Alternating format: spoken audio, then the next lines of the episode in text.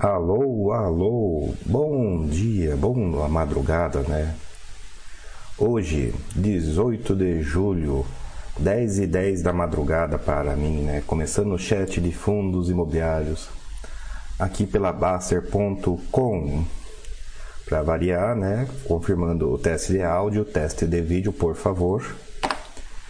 Estou com o YouTube um pouquinho alterado aqui, Voltou um bug velho da tela, então vamos ver se isso resolve um pouquinho. Não estranho horário, pessoal, é que eu fiquei sabendo aqui que vai ter problema de energia logo mais, então tem alguns avisos, né, de cara assim para Sim, horário diferente hoje. Sim, horário diferente hoje. Porque provavelmente vai faltar luz a 11 horas na minha rua aqui.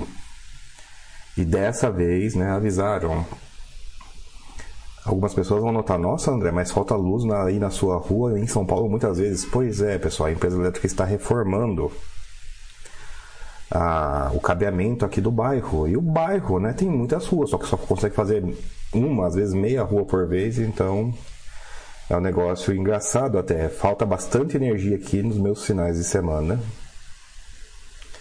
Daí outras pessoas talvez se perguntem, mas vocês não dão um curso no final de semana daí?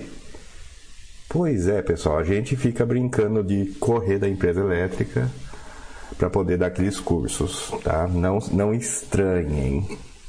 E o terceiro recado é esse, né? Se faltar energia no meio, daí eu tô começando um pouco mais cedo, né, para ver se eu consigo fazer bastante de chat hoje. Mas se faltar energia no meio, eu tento voltar no final do. Eu volto mais no, à noite, ou faço um amanhã, em vez de ser sábado, 11 horas, como é típico, né? Fazer o café da manhã de sábado, vamos fazer a macarronada de domingo, né? Vamos ver como vai estar a previsão do tempo para ver se ela está apropriada, inclusive, a macarronada. E antes que o pessoal reclame, sim, vai ter curso semana que vem. E, né, reclama que não aviso, vai ter curso semana que vem. Quem... Só que é aquele curso de módulo 1 módulo 2, né? Para quem não fez, em teoria, um, é, nenhum dos dois vai ter de ações com milho de manhã e eu à tarde com fundo imobiliário, né? Mais primeiro, mais simplório e mais complexo, né? O módulo 1, o módulo 2 é mais simples, mais complexo. Nossa, estou até surpreso. Até surpreso com a quantidade de pessoas que estão ao vivo. Vocês, vocês recebem e-mail mesmo disso, né? Vocês não estão lá no F5 no site não, né? Só por curiosidade, né? Bom, vamos nós. Charlie, bom dia, bom dia. Paizão, bom dia, bom dia. Velt, bom dia, André, bom dia, Velt. É, Faraco, madrugada, kkk, bom dia, áudio ok, vídeo ok, obrigado pela confirmação.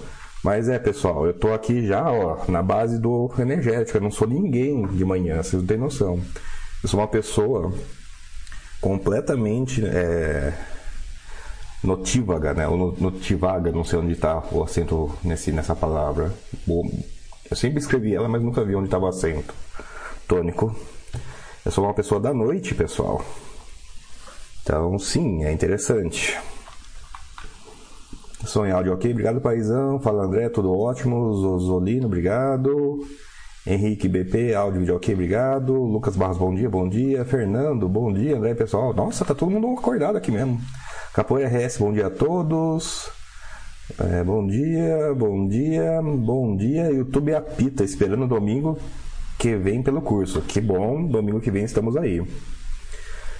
Né, vamos ver se a empresa elétrica não vai avisar de última hora, né, que o próximo domingo vai estar ocupado também. Mas, cara, eu fui pegar, né, ó, ó, ó, ó, ó, ó, ó, ó, ó, ó, como tá bonitinho.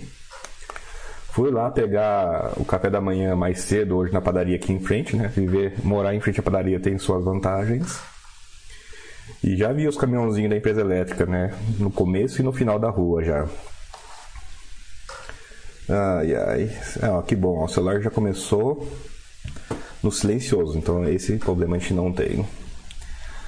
Ai, ai, é uma, um, um sábado atrapalhado, atrapalhado, né, para um final de semana relativamente corrido. Antônio, bom dia, bom dia, André. Tem alguns assuntos que eu quero trazer para vocês hoje, né? Para variar, eu trago coisas geralmente complexas, né? E como vocês devem ter percebido, né, emissões voltaram com força total, né? Deixa eu pegar aqui uma contagem rápida. Vamos ver, ó, emissões em andamento, em alguma fase em andamento, né? 1, 2, 3, 4, 5, 6, 7, 8, 9, 10, 11, 12, 13, 14, 15, 16, 17, 18, 19, 20 emissões em aberto, mais uma, duas, três, quatro, cinco emissões que já deu noticiário, já está avisando, né, já tem assembleia ou já tem algum comunicado que vai ter, então 25. Daí agora eu vou lá na CVM, cadê a CVM? Análise de FII. Tem mais, pode, vai claro que vai coincidir algumas, mas na CVM tem uma, duas, três, quatro, cinco, seis, 7, 8, 9, 10, 11, 12, 13 primárias, mais uma 14 secundária. O fundo já existe e está fazendo uma emissão inicial secundária, né? Para quem, não, quem não conhece, não são sinônimos. Inicial, que é a primeira, em, em oposição à subsequente. Primária, porque cria cotas, criação, versus uma secundária que vende cotas ou ações pré-existentes, né? E é perfeitamente válido uma emissão ser primária e secundária ao mesmo tempo. Ao mesmo tempo, ela cria e revende, cria novas e revende opções ou ações ou cotas existentes. Então, pessoal, o primeiro assunto que eu queria ver com vocês é esse tanto de emissão. Não, eu não sou crítico de emissão, ao contrário, eu sei que eu sou até minoria nessa questão. eu queria enfatizar uma coisa que sempre surpreende quase todo mundo, repetidamente, inclusive. Pessoal, cada emissão é um universo, cada emissão tem regras próprias, é difícil generalizar comportamento de emissão. Em tudo, como funciona o cronograma, quais eventos ocorrem em qual ordem. Claro, tem alguns que precisam acontecer no final, mas fora isso, os outros podem mudar de ordem. É, se vai ter uma preferência, se vai ter duas preferências, se não vai ter preferência. Uma coisa importante, está tendo montante adicional agora, que é uma coisa que não estava tendo. É, dúvidas se participa ou não, se o regulamento permite ou não. Pessoal, eu sei que não é um hábito de ninguém, quase ninguém de relatório, menos ainda fato relevante comunicado prospecto de emissão. Mas assim, se vocês quiserem participar de emissão, a sério, não vai ter jeito, pessoal, tem que ler no mínimo aquele, aquele resuminho, porque aquele resuminho tende a ter essas informações. E para se a gente for entrar nesse método, né, eu vou pegar o resumo de, da CVC, que não sei se quem aí tem CVC, né? Ter CVC nessa época é engraçado, inclusive, mas CVC fez uma emissão muito interessante, né? Se vocês olharem o CVC B3 e CVC B1, né, a ação e o direito, o direito está negociando tão, num preço próximo da ação. Por quê? Porque não é um direito. Aquele um direito que você exerce agora, na verdade, está escondendo outros mais 1,3 direitos que eu exerce depois. É uma confusão dos diabos. Mas está tudo escrito. Fundo imobiliário não está chegando nesse nível de complexidade, pessoal, mas a gente já está discutindo é, book building em fundo imobiliário, nós estamos discutindo ficar vendido em fundo imobiliário, estamos discutindo ETF em fundo imobiliário, né? Estamos discutindo um monte de coisa de emissão de fundo imobiliário porque o mercado está complexando, embora quase sempre complexa mesmo, mas está complexando bastante, bastante em termos de emissão. E eu acho que mais afeta todo mundo é o tal de montante adicional. E não, pessoal, montante adicional não é o lote adicional. Lote adicional é você a emissão poder ter, ela tem um valor base, ela tem uma quantidade normal e esperada. O lote adicional é o cara que faz a emissão pode aumentar a emissão acima desse número base. Montante adicional é outra coisa. Montante adicional é uma fase do período de preferência, é uma fase antes da fase pública, em que você que já é cotista pode pedir uma quantidade não relacionada com a sua quantidade anterior, ou seja, é um período de preferência onde você pode pedir sem limite e você tem, está na frente da fase pública. Né? Você pode ter, ah, eu tenho 100 cotas de um fundo de 100 milhões, esse fundo vai dobrar de tamanho. Eu posso ter, posso pegar na preferência, se eu tenho 100 vai dobrar de tamanho, eu posso do, dobrar a minha posição, posso pedir 100 cotas, até 100 cotas, essa é a preferência que está todo mundo acostumado. Ah, você pode também pedir um montante adicional. Ah, quanto você pode pedir um montante adicional? Posso pedir 80 bilhões, não tem limite nenhum. O que leva a questão interessante, né? Será que algumas emissões não vão mais chegar na fase pública, né? Dado que elas têm montantes adicionais? Essa vai ser uma coisa interessante de assistir nesses meses por agora.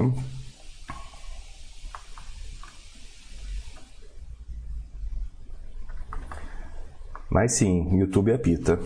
É até uma coisa que não sei se vocês perceberam, mas eu tenho o hábito de cadastrar o vídeo no YouTube com um pouquinho de antecedência, né? É, é uma sacanagem isso mesmo, é pra, dar tempo do e-mail chegar. Tem uns truquezinhos aí, pessoal, é muito legal essa parte aí.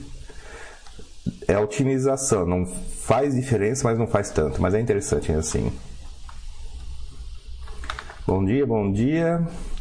Doutor Augusto, André, fala depois da emissão de Costa GLG. Qual o objetivo dessa emissão? Para qual a sua opinião? Se acha correto o fundo fazer a emissão nesse momento? Doutor Augusto, eu prefiro a emissão quando ninguém quer. Eu prefiro a emissão.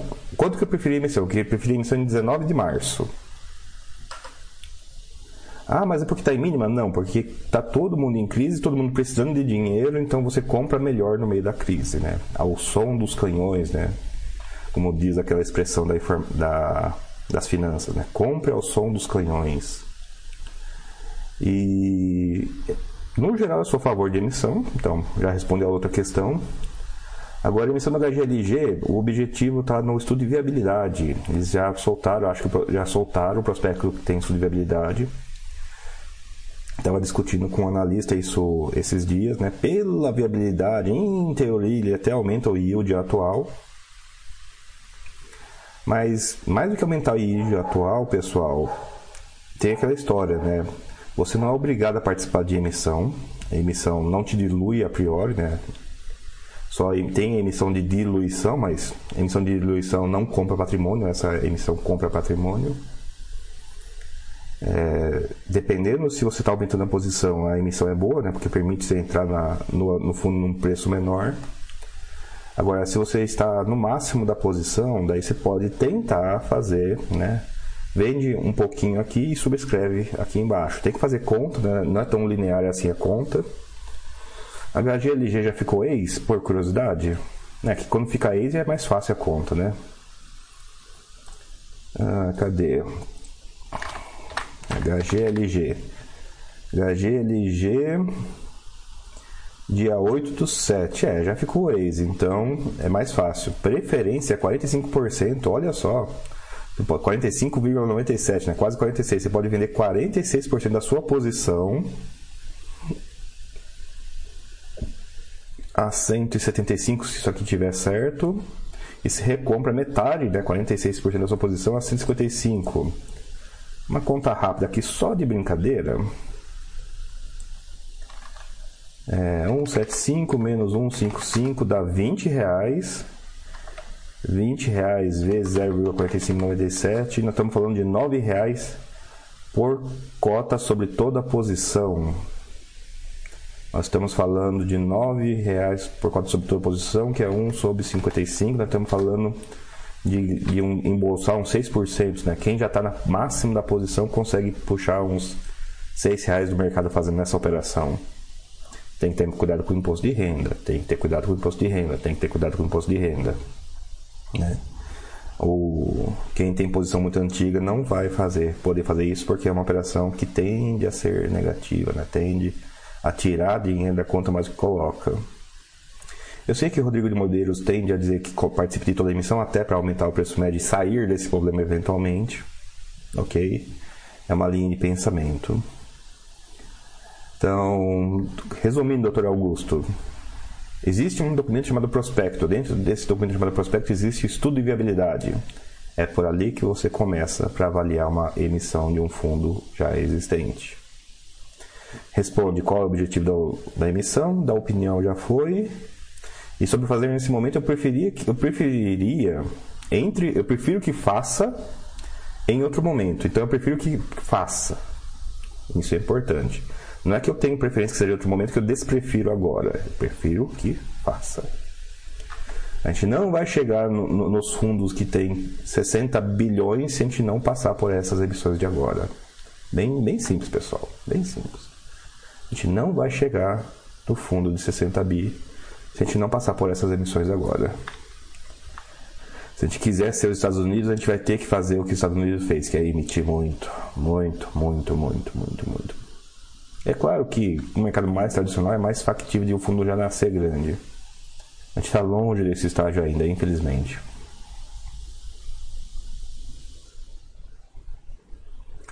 Ah, capoeira, André, entendo como funciona o informe mensal de um fundo, mas o que explica a taxa de inflação ser paga ser maior que o rendimento a distribuir? Pode esclarecer melhor? olha, o informe mensal, aquele informe estruturado, não é de coisas pagas, pessoal. Então, talvez tenha a dúvida seja isso. Mas vou responder mais alongamente. O informe mensal tem um corte. Hoje, quanto de taxa de administração que estou devendo contratualmente e quanto de rendimento já avisei para o contador que eu vou distribuir. Olha como é importante. O fundo pode ter rendimento que a informação não chegou no contador, daí não vai estar lançada vai estar lançada errada no informe e pode ter taxa de administração devida. Devida de qual mês? De muitos meses para trás. Taxa de performance, pessoal, entra meio que junto na conta por um tempo e pode estar errado também. Então, o que explica no informe mensal um está maior que o outro é taxa de administração acumulada, não paga, de vários meses. Pode ter rendimento lançado errado ou não lançado não use o informe mensal como coisas que a gente vai pagar amanhã, porque não é isso que significa aqueles campos. Não é coisas que a gente vai pagar amanhã. Daí eu acho que daí, se eu entendi a pergunta, daí isso invalida a pergunta. Você não pode usar o informe mensal para concluir esse tipo de coisa. Antônio, com juros baixos é mais difícil viver de renda? Conhecido como patrimônio grande. Antônio, são duas questões diferentes, são duas vertentes aí. Com juros baixos é mais difícil criar um patrimônio, criar um patrimônio que porque um patrimônio criado ao longo do tempo, ele tem muito mais juros do que muito mais juros do que capital inicial. Então, os juros menor vai diminuir a sua parcela de juros no final. Capital inicial vai ser mais importante do que os juros num. Imagina, juros zero, né? juros negativo. Numa situação de juros negativo, tudo, toda a sua poupança vai ser necessariamente seu capital, né? Você não vai ganhar nada com juros. Então, sim, cara, a gente brinca Brasil-Suíça, Brasil-Suíça, Brasil-Suíça, mas é um problema relevante.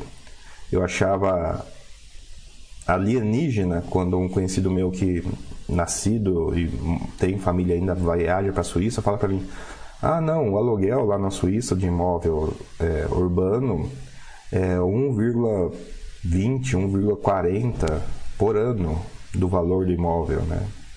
Não é que o aluguel é tão mais barato, é que a taxa de juros é tão barata há tanto tempo que todo mundo consegue financiar imóveis a 2% ao ano o que significa que todo mundo consegue comprar imóvel a 2% ao ano e daí o aluguel entra compete literalmente com juros.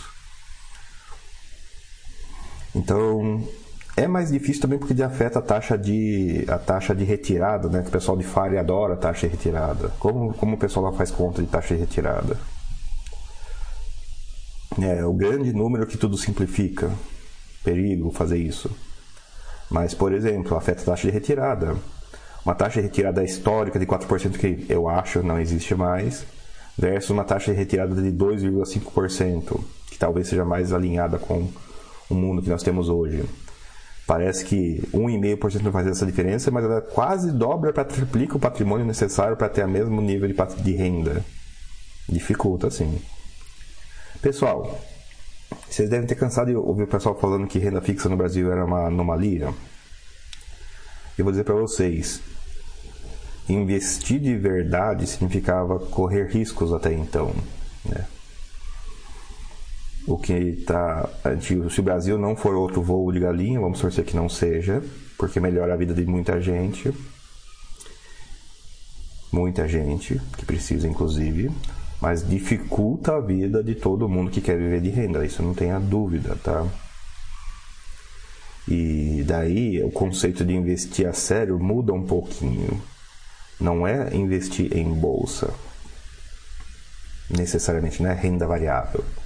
É, o prêmio de risco enigmático da renda variável vai ser importante, vai ser quase obrigatório. Mas mais do que isso, né, para quem terceiriza, para quem administra próprio, você vai ter que se esforçar um pouquinho mais para ir um pouquinho mais longe. Não quero advogar que você vai ter que ter os fundos esquisitos que eu tenho. Não. Não. Mas vai ter que sair do, de algumas obviedades, né? nós não vivemos os Nifty 50s, né? As ações que todo mundo deveria ter em 1970, né? Coisas como Kodak, né? Coisas como coisas que ninguém ach... todo mundo deveria ter dessas 50 Nifty, Nifty 50 eu vi um estudo recente que diz que só 29 delas existem hoje como companhias independentes ok, muitas ainda existem em outras companhias mas muitas delas não estão nem no S&P 500. Então, é, as empresas que você deveria ter hoje não estão nem nas 500 maiores empresas dos Estados Unidos. 500 é um número grande, cara. 500 é um número grande. Teve que decair muito para uma empresa muito conhecida estar fora do S&P 500. Muito, muito. É, então, o Capoeira até comenta, em outros fundos a taxa ser paga é menor, não, acho que é outro assunto, mas voltando aqui, duas dimensões, é difícil de acumular e é difícil de viver do acumulado, não é só viver do acumulado.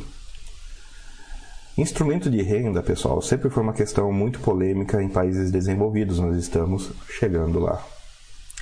De novo, né? Se não for outro voo de galinha, né? Não sei se vocês viram, o IGP deu alto de novo, né? Esse mês.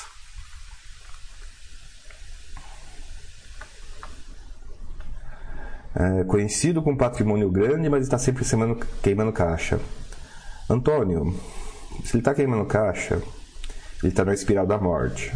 Então ele tem que entrar no mundo do Zé Continha e ver se a espiral da morte, se a espiral, a morte do patrimônio dele chega antes ou depois da morte dele. Nisso talvez você possa ajudá-lo.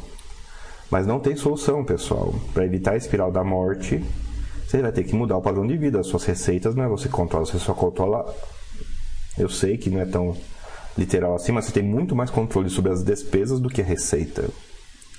Claro que quem consegue aposentar no padrão do Basser aqui, né, que é dobro das receitas, né, provavelmente nunca vai entrar no espiral da morte, tem buffers para vários problemas pessoais e problemas externos. Mas alguém que está queimando caixa, que é o pessoal do movimento FARE faz para calcular tal, tal taxa de 4%, ele está queimando caixa ele está na espiral da morte, propositalmente. A pergunta é a mesma: se qual morte chega primeiro, a do patrimônio ou a da própria? Ai, ai. Vamos lá, veja algumas emissões acontecendo. Você poderia explicar de forma simplificada como funciona a pessoa arbitragem? Se há alguma variação da alguma variação da mesma que você já aplicou para ponderizar o porte? Pensão de arbitragem é isso, pessoal. Para quem já está na posição máxima, para quem já está na posição máxima, o mercado está aqui, vamos dar HGLG, que eu usei o exemplo da planilha. HGLG está a 175, tem emissão a 155, tem 20 reais de diferença aqui. Você, esse fundo já está ex, então você vai poder comprar ele a 155. Tudo mais igual, tudo acontecendo. Não é tão, isso não é garantido. Hum, tem uma coisa 175 aqui. Eu tenho, eu posso comprar 55, mas eu não quero, eu já estou no máximo. Eu tenho e posso comprar.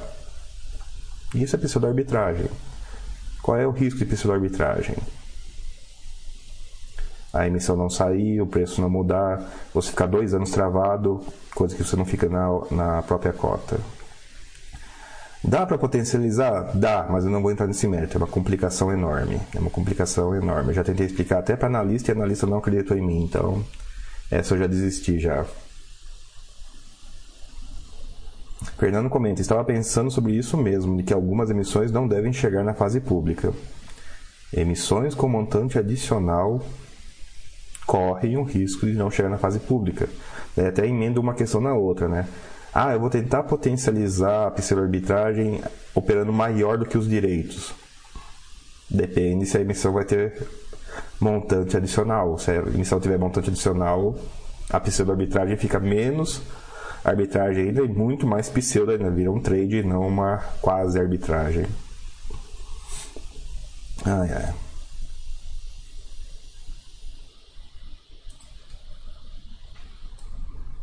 É, temos um áudio aqui, mas acho que não funcionou para mim o áudio. Se funcionou para alguém, alguém me avisa aí, que eu tento ouvir em algum outro lugar. Ah, apertei errado aqui, beleza, menos mal. o Charlie comenta: compre ao som das trombetas e venda ao som dos canhões, né?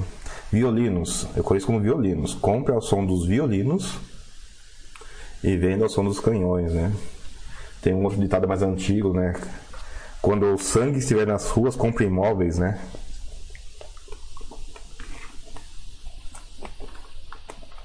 Bem macabro.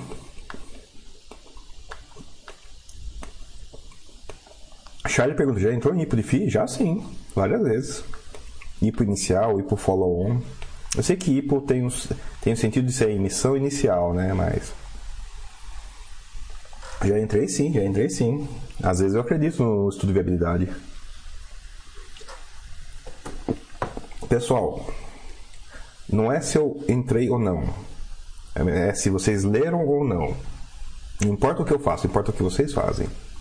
Eu leio antes de entrar, vocês leem, que é uma coisa que, como eu ouço muita gente, eu sei, eu sei que não se aplica a vocês ou você que está me ouvindo pessoalmente necessariamente, mas ponham-se na minha posição, eu recebo esse tipo de dúvida.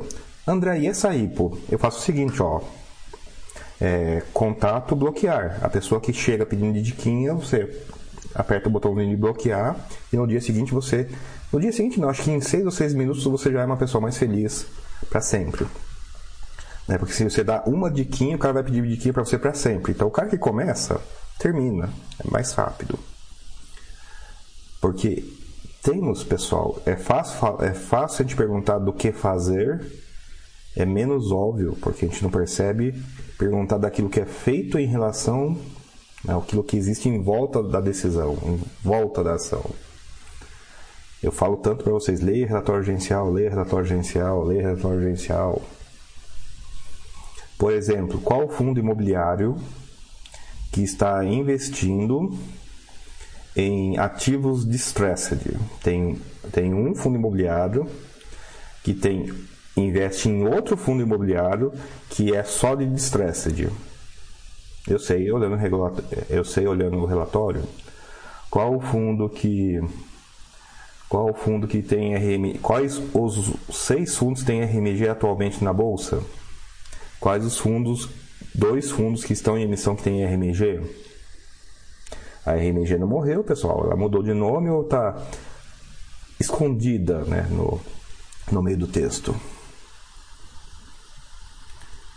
Não é o que eu faço na aparência, é o que eu faço no conjunto. Você tem que pensar em conjunto.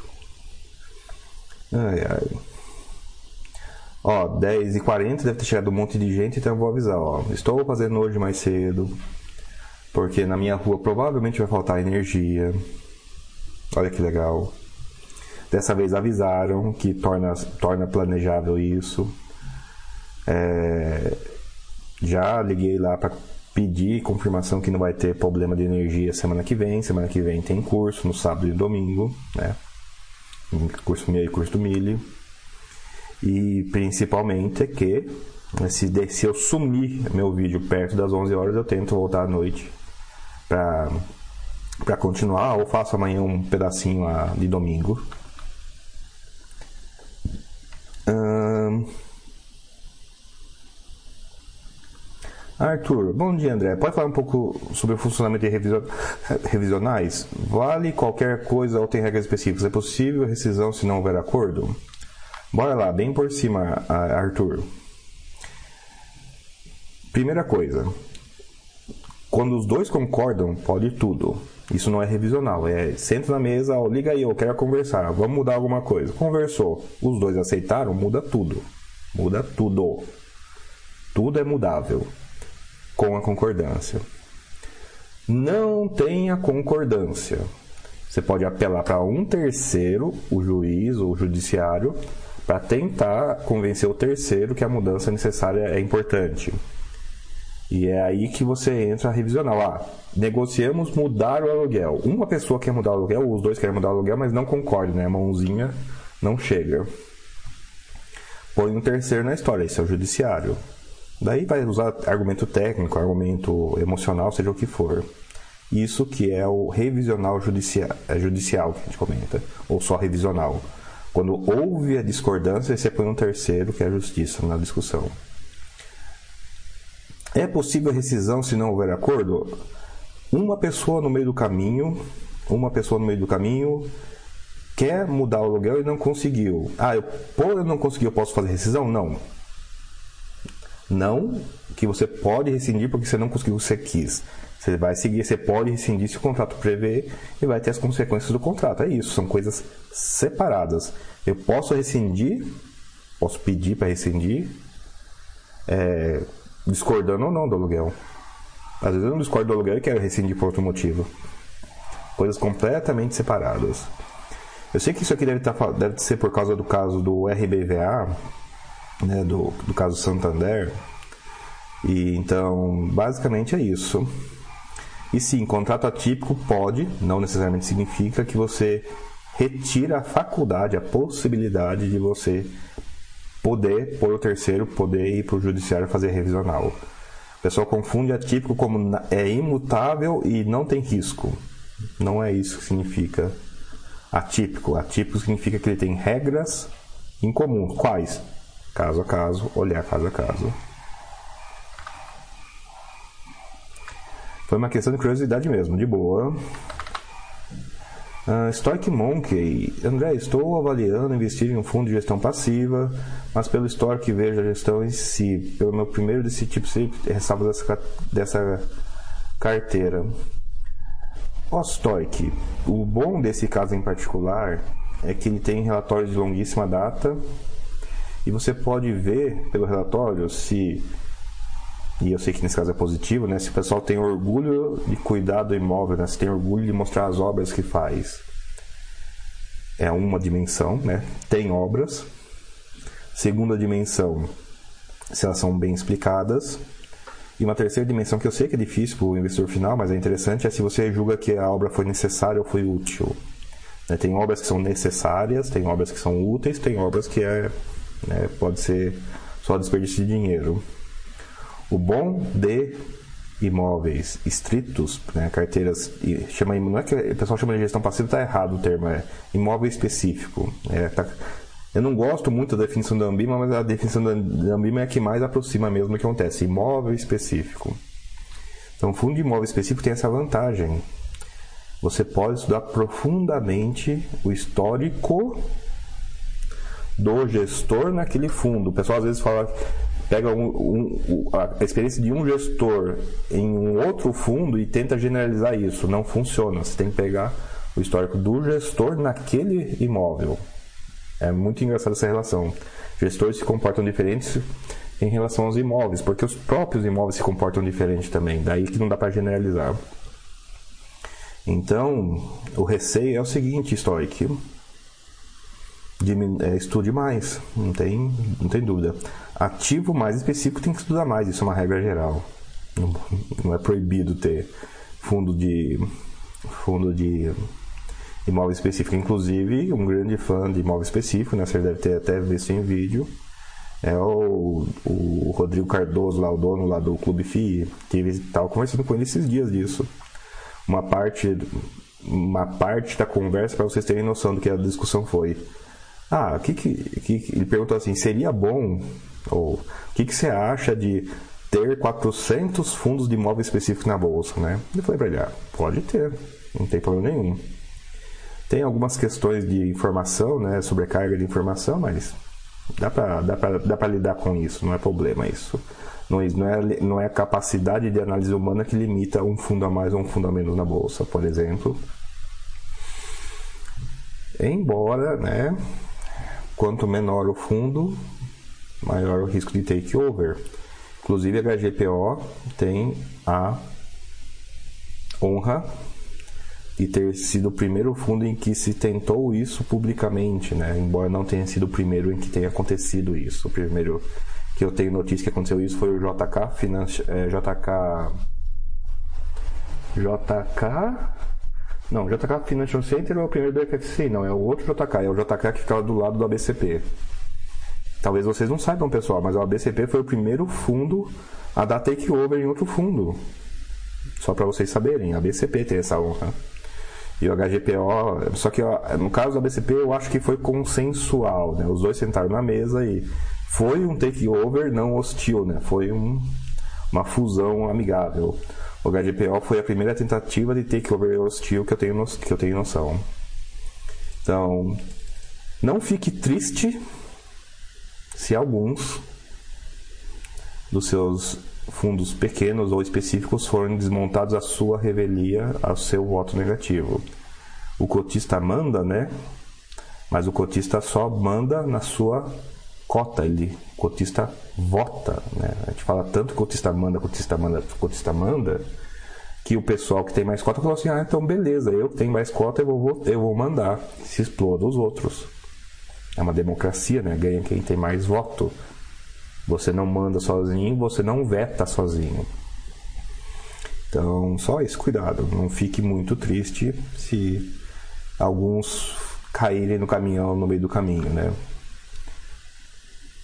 Eu não sei se muita gente pensa nesses termos, mas TB Office, imóvel lindaço, prédio de bilhão, fundo de bilhão,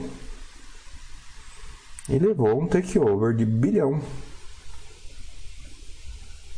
Né? Acontece mais nos fundos sem. Acontece mais nos fundos que não tem vida própria. Eu não sei se esse conceito vai ser próprio. Eu tenho que escolher uma terminologia melhor para isso. André, você acha que TRX vai conseguir apagar a péssima imagem da gestora? Piveta. Vamos ver daqui dois anos quando acabar as RAT do, desse fundo aí. Lembre-se que TRXF e TRXB são grossamente uma operação única, né? E que vai ter um processo de unificação lá na frente. Eu sei que a RXB não negocia, mas vamos ver como vai ser essa unificação lá na frente. Agora, tem a Xtel está na bolsa ainda, a CTXT está na bolsa, CTX não, CXTL está na bolsa ainda. Enquanto esses estiverem na bolsa, ó, a má persiste, vai ter que, ela vai ter que trabalhar ainda para desmontar esses daí. Velt, BRCR, por que uma emissão com valor abaixo do VP pode ser prejudicial para o cotista minoritário? O meu ver é positivo, mesmo que queda no curto prazo. Velt, isso é uma, essa, é uma discussão se o, P, o VP é real. Eu acho que não é. Ou pelo menos não no tijolo. Né? Eu acredito que o VP é muito mais relevante em, em papel, né? papel FOF. O que tem aí é uma gradação. É tão melhor para o cotista antigo, que a emissão seja em valores maiores, e é tão melhor para o cotista novo que ele seja para baixo. São duas visões aí. Isso aqui não é global. Então você tem que escolher. Você está avaliando do lado de quem? Porque a conclusão inverte dependendo do lado que você está. Mas a resposta é mesmo que eu olho em eu olho em em termos de provavelmente eu preferia que emitisse no quando, quando ele fosse melhor, quando trouxesse mais retorno. As pessoas físicas não topam isso. As pessoas físicas topam emissão quando vai diminuir o retorno. Não sei se vocês perceberam, pessoal. É que tem gente que reclama, eu sei, com, até com razão, mas são as pessoas que não ganham a Assembleia. Estão reclamando porque não podem fazer mais nada, porque já perderam. Você pode não gostar disso. Tem todo o direito do mundo de não gostar disso. Tem todo o direito de ser uma pessoa que vive reclamando disso amargamente. É só o que você pode fazer. O mercado majoritariamente aprova emissões na alta. Os gestores maldosos, quando tentam fazer uma emissão na baixa, o pessoal reclama mais ainda. Então eles vão fazer emissão onde o pessoal reclama menos. Novamente, uma questão de votação majoritária. O mercado prefere emitir na alta. Simples assim, pessoal. Vocês podem argumentar mil coisas aqui, então eu vou começar a responder isso para vocês. Ok, votem na Assembleia, ganhem a tese. Se não ganhar a tese, eu vou dizer para vocês. É uma tese muito bonitinha que não ganha a Assembleia e, portanto, é só uma tese muito bonitinha. Eu prefiro focar, pessoal, no que eu controlo, o que eu consigo né, lidar. Ficar se amargurando porque você fica perdendo na Assembleia é um direito seu e só isso. Ai, ai, ai. Pessoal, o número de cotistas aumenta na alta e esse pessoal aceita e volta positivo na alta. E não estou reclamando só de pessoa física, não, estou falando de mercado mesmo. Eu conheço muito institucional que só só quando aperta os juros para eles que eles vão para renda variável e na hora de fazer renda variável é quando o juros está baixo, que é justamente quando os juros apertar para ele. Tem institucional, pessoal, que se comporta exatamente como pessoa física. E é isso.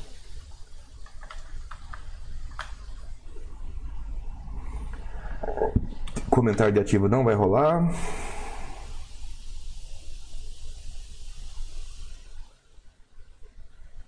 Desculpa, André, mas não ficou claro para mim sobre o que os gestores querem comprar com dinheiro captado. Doutor Augusto, eu não vou ler o estudo de viabilidade para você. Eu te disse que essa informação está no estudo de viabilidade que está no prospecto. Vá lá ler. Por isso que você não entendeu, eu não falei. Eu falei para você onde está. É lá que você tem que ler. Ah, mestre, bom dia, bom dia. Stoic Monk, é, em resumo, qual a sua opinião sobre gestão passiva? É importante verificar isso, o que importa é o histórico e qualidade dos ativos de FII. Stoic, ordens de grandeza, tá? É, gestão nenhuma consegue melhorar imóvel, embora a gestão consiga piorar, obviamente, o, a vida. Então, você tem que começar pelo imóvel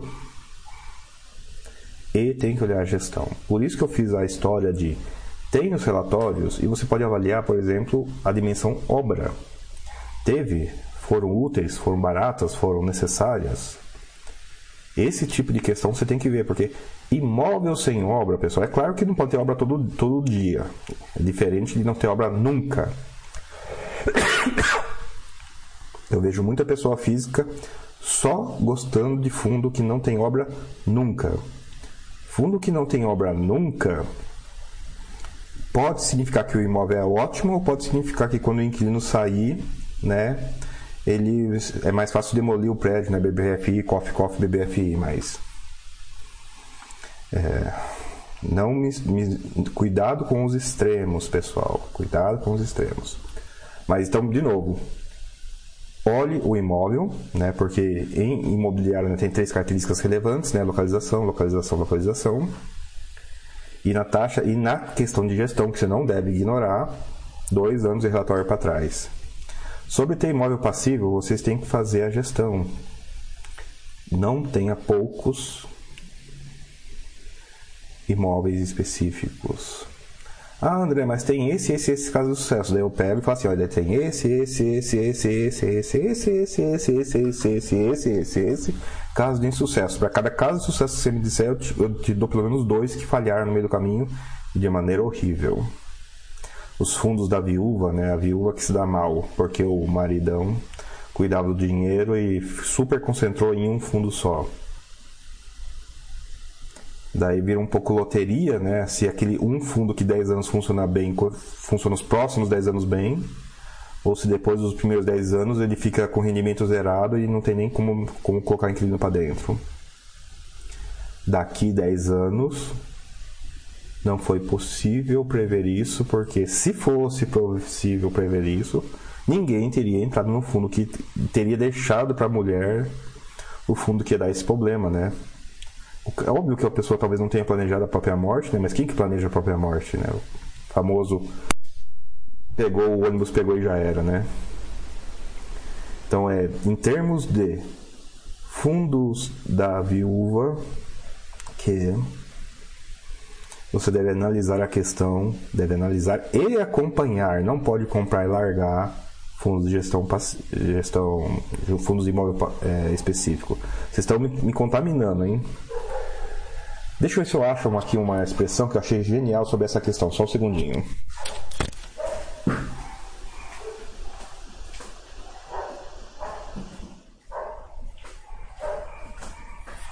Ah.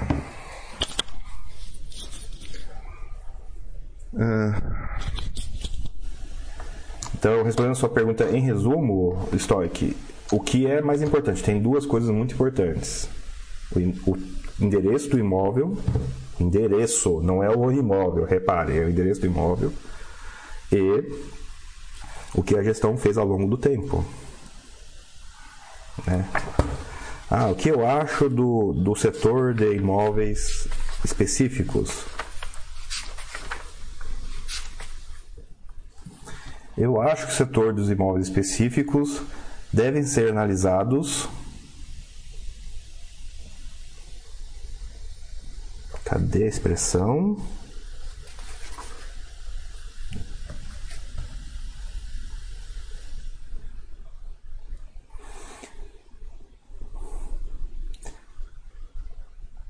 Assim como a renda fixa, esses investimentos devem ser considerados sólidos apenas de um único ponto de vista, do ponto de vista da calamidade, né? Nossa, André, que diabo de livro é esse que fala que investimento de renda fixa deve ser usado, deve ser avaliado do ponto de vista da calamidade? Deixa eu contar uma novidade para vocês, né? A gente se esquece de alguns ensinamentos tão maravilhosos quanto esses. Ai, ai. Pode ter, e tem uma carteira extensa de imóveis que você conferiu o endereço um por um, de relatórios gerenciais que você voltou dois anos e viu se teve obra ou não, o que, que o gestor falou do que acompanhou do imóvel. É, são palavras ocas, né? São palavras muito resumidas. Mas falar pelo menos é melhor do que não falar nada, né? O gestor se comunica com você ou não, né? Aquela velha história.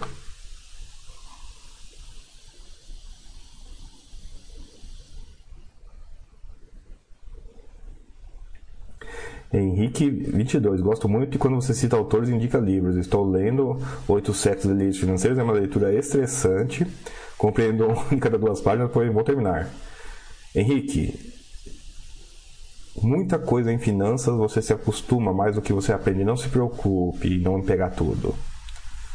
Oito séculos, primeira coisa, você ter o livro, ó, já dá para você pode se põe, põe um livro na prateleira lá, oito séculos, você vai tá fora de, de edição agora e tá, tá esgotado, então dá pra. virou livro raro no Brasil, a versão brasileira pelo menos. E a versão brasileira não é especial, né? Ela tá invertido o título com subtítulo. Enfim. Então ela é mais rara ainda. É, o legal de oito séculos é que ele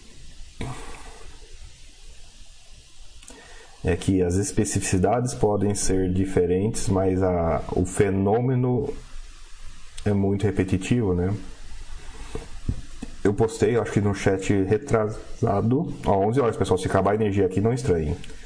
Eu postei no chat retrasado um link da autora falando sobre 10 anos de dívida, só que esse vídeo é super antigo, é muito engraçado você ver é, ela prevendo que juros negativos são uma possibilidade real e tem uma função perfeitamente a Juros negativos são igual a inflação alta, moderadamente alta, tem o mesmo efeito. E não é surpresa nenhuma. É engraçado você ver alguém falando isso mais de uma década para trás. Né? Preveu o mundo que nós estamos vendo hoje. Você comentou que é estressante. Eu, fiquei, eu normalmente associo oito séculos com cansativo, né? Para noites de insônia. Mas não estressa não. Não estressa não. Leia. Leia com a mente aberta. Vai ter um monte de falso cognato. Paciência. De novo, tem muita coisa que a gente se acostuma mais do que a gente entende num primeiro momento. Oito séculos particularmente se aplica, tá? Ah, Charlie, leu o IPO do PVBI? Li. Sambi, vai, foi na linha que vai que cola dessas ações. Dessas ações. A TV está tendo uma emissão com complexidade, é isso? É, Fernando?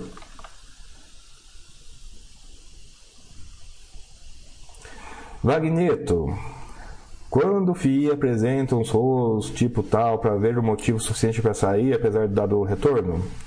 Vagneto, só tem um teste do travesseiro, não importa o retorno, você vai dormir. Vai dormir com um barulho desses? Eu vi uma postagem de alguém, de uma pessoa que estava no grupo de Facebook, que estava apavorado porque comprou uma carteira de fundo imobiliário e caiu 26%. Você vai se apavorar?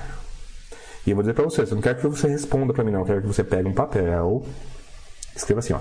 Comprei esse fundo por conta disso, por conta disso, apesar disso, apesar disso.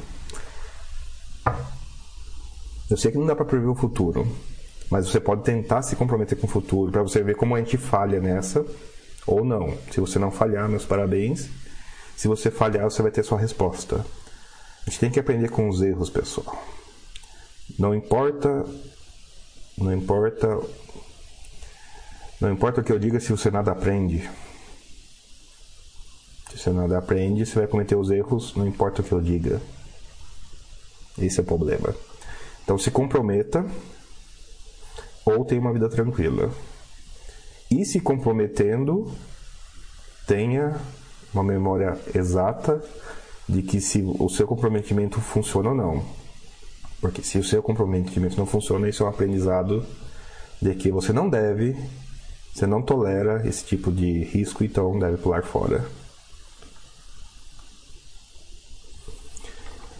Charlie comenta, RST, Lugo, pois é, pessoal, tem várias RMG rolando por aí.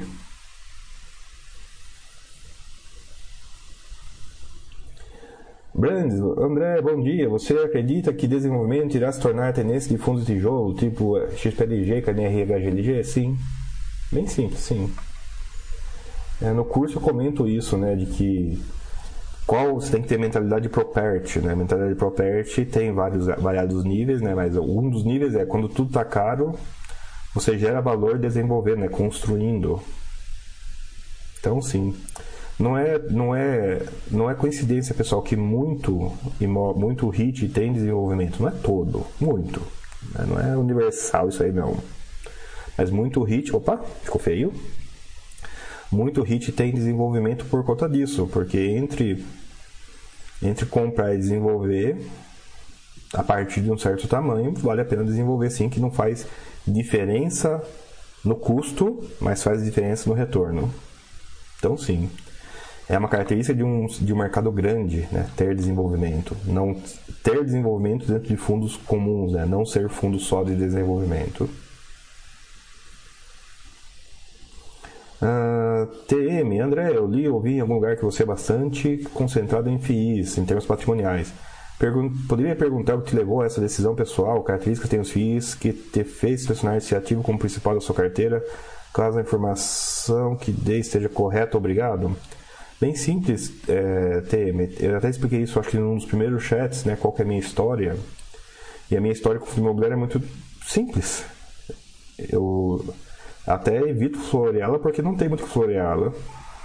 Eu queria um ativo que gerasse caixa. Eu fazia operações estruturadas com esse objetivo, mas trabalhava, então, e as operações que estruturava, as operações que eu fazia não exigiam tempo de acompanhamento, e obviamente eu não tinha, porque eu trabalhava. Daí eu quando, obviamente, quando eu finalmente decidi, não, não dá para continuar assim, vou ter que mudar meu estilo de investimento porque eu não tenho, não tenho tempo para o que eu estou fazendo.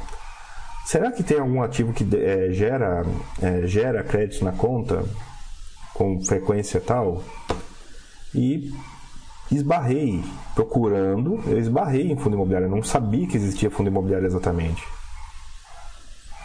Daí eu Poxa, relatório gerencial já tinha, era raro, mas já tinha. Ah, isso aqui é um imóvel que existe. Entra o aluguel, tira as despesas e deposita na conta. É, é isso que eu quero. É isso que eu estava procurando. Gerador de fluxo, ativo gerador de fluxo. Eu ainda estava longe da aposentadoria, mas eu já queria naquela época um ativo gerador de fluxo porque casava com o que eu estava precisando naquela época. Foi isso. Não é porque é imóvel, embora imóvel eu conheça, o que ajudou muito, Mas a principal característica externa que eu queria era ativo gerador de renda. Renda frequente, no caso. Ação tem outro fenômeno que funciona até melhor no longo prazo, no curto é mais difícil de ver. Eu sei que tem apelo para a pessoa física a mesma razão, tão simples quanto. Ah, eu preciso de um salário, eu preciso, eu preciso, eu não quero ter que abrir o home broker, ó, ó vamos pôr na negativa, eu não quero abrir o home broker. Eu quero que o dinheiro, ah, tá feio o cabelo hoje. Eu quero que o dinheiro caia na conta sem eu fazer nada. É uma coisa muito próxima, inclusive, né, da, da minha fala. Me dá a lista de ativos que faz isso. Tem TNB em nível semestral e tem fundo imobiliário no nível mensal. Tem, pessoal, não é? Não é uma característica exclusiva de fundo imobiliário isso. Simples assim. Não é por. Pessoal, é que. É até difícil explicar que essa foi uma decisão simples assim o fato de eu conseguir ler o mercado todo em dois para três finais de semana né, me deu muito mais confiança. Eu vi que não só era um ativo que eu esbarrei que era assim, que eu até digo para vocês, era BBFI na época, o primeiro FI que eu parei para olhar de verdade. Embora alguém. É uma história engraçada. Alguém me perguntou de FI quase dois anos antes, eu pesquisei, respondi e saiu da mente. Passou quase dois anos para eu voltar para a FI por conta própria e prestar atenção. Né? Então, você vê como a mente é engraçada. Eu, eu poderia ter começado em FI, pessoal, lá para os vídeos de 2005, 2006. Eu comecei já era 2007, 2008. Então, essa é a história. Eu esbarrei, li, e quando eu li, eu vi que existia um mercado, exist... um mercado que estava na bolsa, então era um negócio mais sério eu vi demonstração financeira, eu vi que tinha auditor, eu vi, eu vi que o administrador era, era tinha que ser instituição grande, controlada pela CVM, falei, poxa vida, né? O negócio é organizado. Eu já tinha tido tinha tido imóvel direto, mas não tinha gostado tanto da experiência. É isso. É isso. Tão simples quanto isso. Bom dia, bom dia. Chegando atrasado, deixa eu avisá-los. Estamos correndo o risco real de faltar 11 horas já de cortar energia aqui. Se não cortar, eu vou até meio-dia, né? Porque eu comecei mais cedo e eu sei que eu aguento mais ou menos duas horas conversando. Tem umas coisas que eu trouxe para mostrar, mas enquanto tiver dúvida eu vou mantendo aqui. Mas se faltar energia, eu tento voltar mais à noite ou faço amanhã um pedacinho às 11 horas, né? Fazer a macarronada. Mas se chegou atrasado, deixa eu avisá-lo. Se eu sumir aqui é porque está previsto que vai faltar luz na minha rua aqui.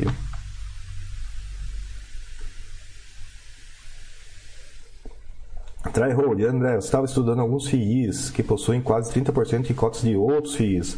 Você acha que isso pode prejudicar um fundo chegando a ser parecido com um FOF? Na minha cabeça são questões separadas, tá? Um fundo ter 30% de outro, ele na prática tem um controle, né? Então você tem que gostar, para você ter, o fundo detido, você tem que gostar da gestão do fundo detentor. Então, primeira coisa, né? 30% é basicamente controle. E, e acha que isso pode prejudicar um fundo chegando a ser parecido com o FOF?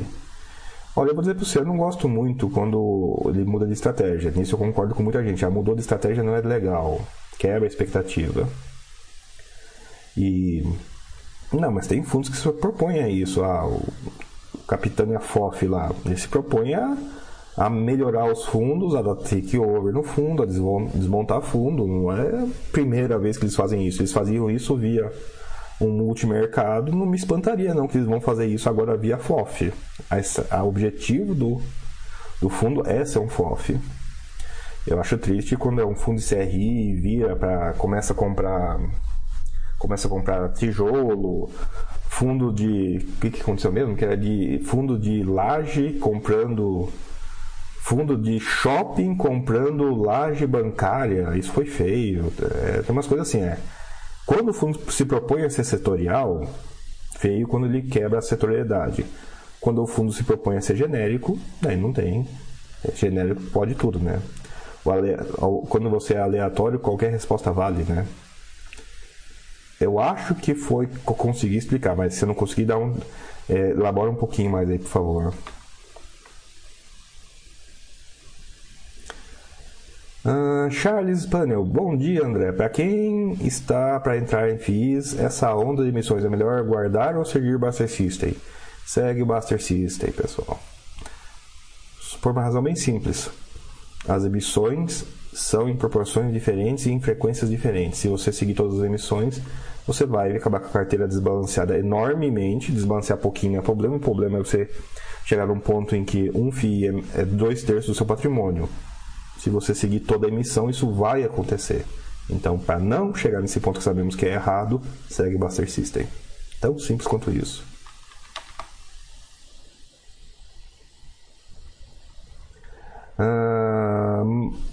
Manu Oliveira, bom dia. Se um FIE é novo no mercado, mas a gestora é boa, eu me sinto confortável em visto no ativo. Essa atitude minha é prudente? Faz sentido?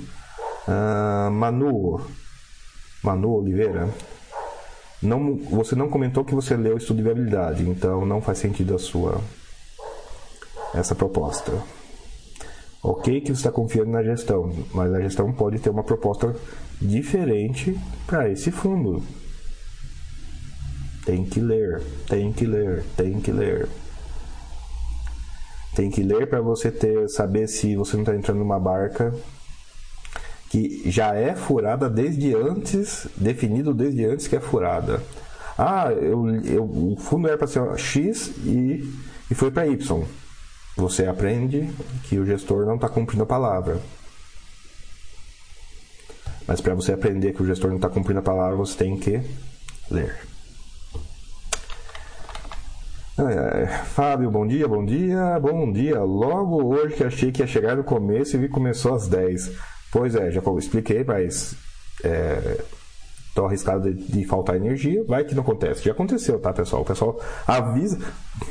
Já aconteceu de avisar que não ia ter e teve. E já, e já aconteceu, né? De ter sem avisar. Acontece de tudo aqui. Ai, ai. Mas vai ficar gravado, né? Esses ficam gravados, então é mais fácil.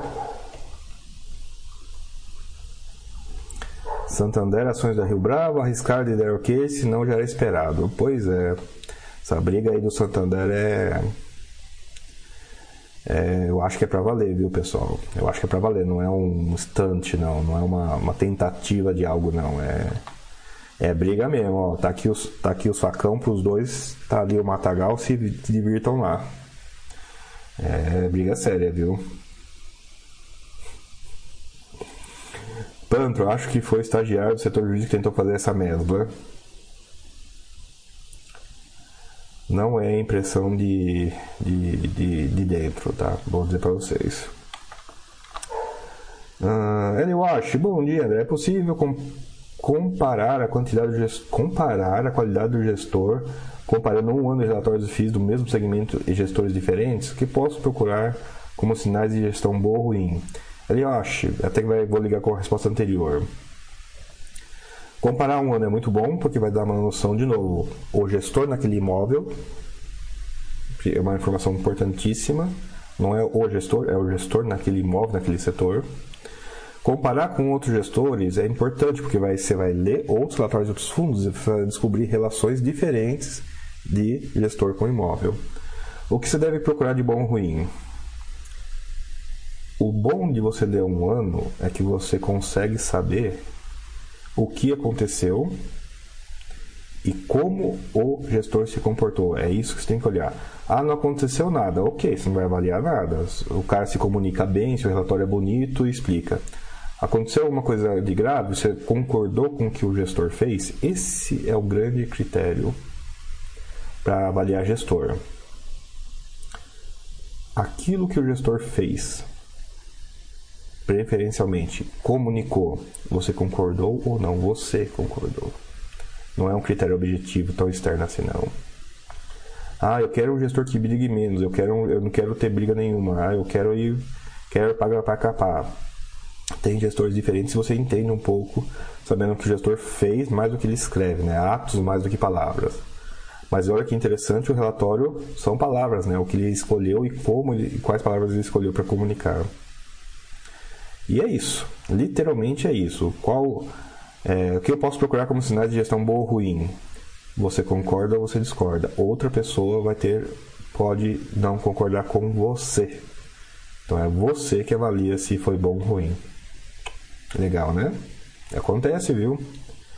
Acontece bastante. Eu vejo que eu geralmente eu sou voto minoritário em algumas questões, não é o que eu acho não é o que muita gente acha. E normal, toca a vida. Ai, ai.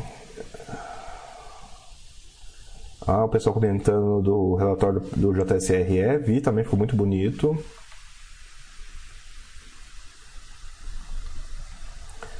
Ah, TM, muito interessante, André, obrigado, de nada. Uh, desculpe se já tinha tratado isso em chats anteriores. É, meu chat é repetitivo, é normal.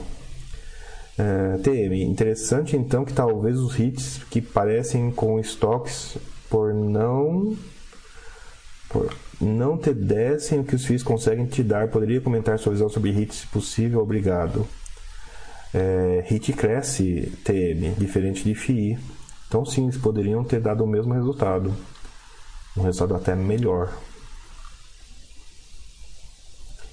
Hits poderiam sim ter dado o mesmo resultado e possivelmente um resultado melhor, porque eles crescem que, que é a minha, minha percepção de hit? Percepção de hit que o pessoal confunde lá FII com hit. E não a gente que confunde hit com FII aqui. Cara, HIT, pessoal, é uma empresa patrimonialista que tem dívida está na bolsa. Por acaso tem um payout, payout alto. É isso que é HIT. É uma empresa com payout alto, obrigatório, né? Igual FII, né, que tem 95% de distribuir caixa. Lá as regras são um pouquinho diferentes, mas ainda assim, é um payout alto pra caramba. Pagar alto. E o pessoal autorizado a crescer por outros processos, dívidas e SPEs e coisas muito parecidas com o que tem aqui. Só que são menos praticadas aqui.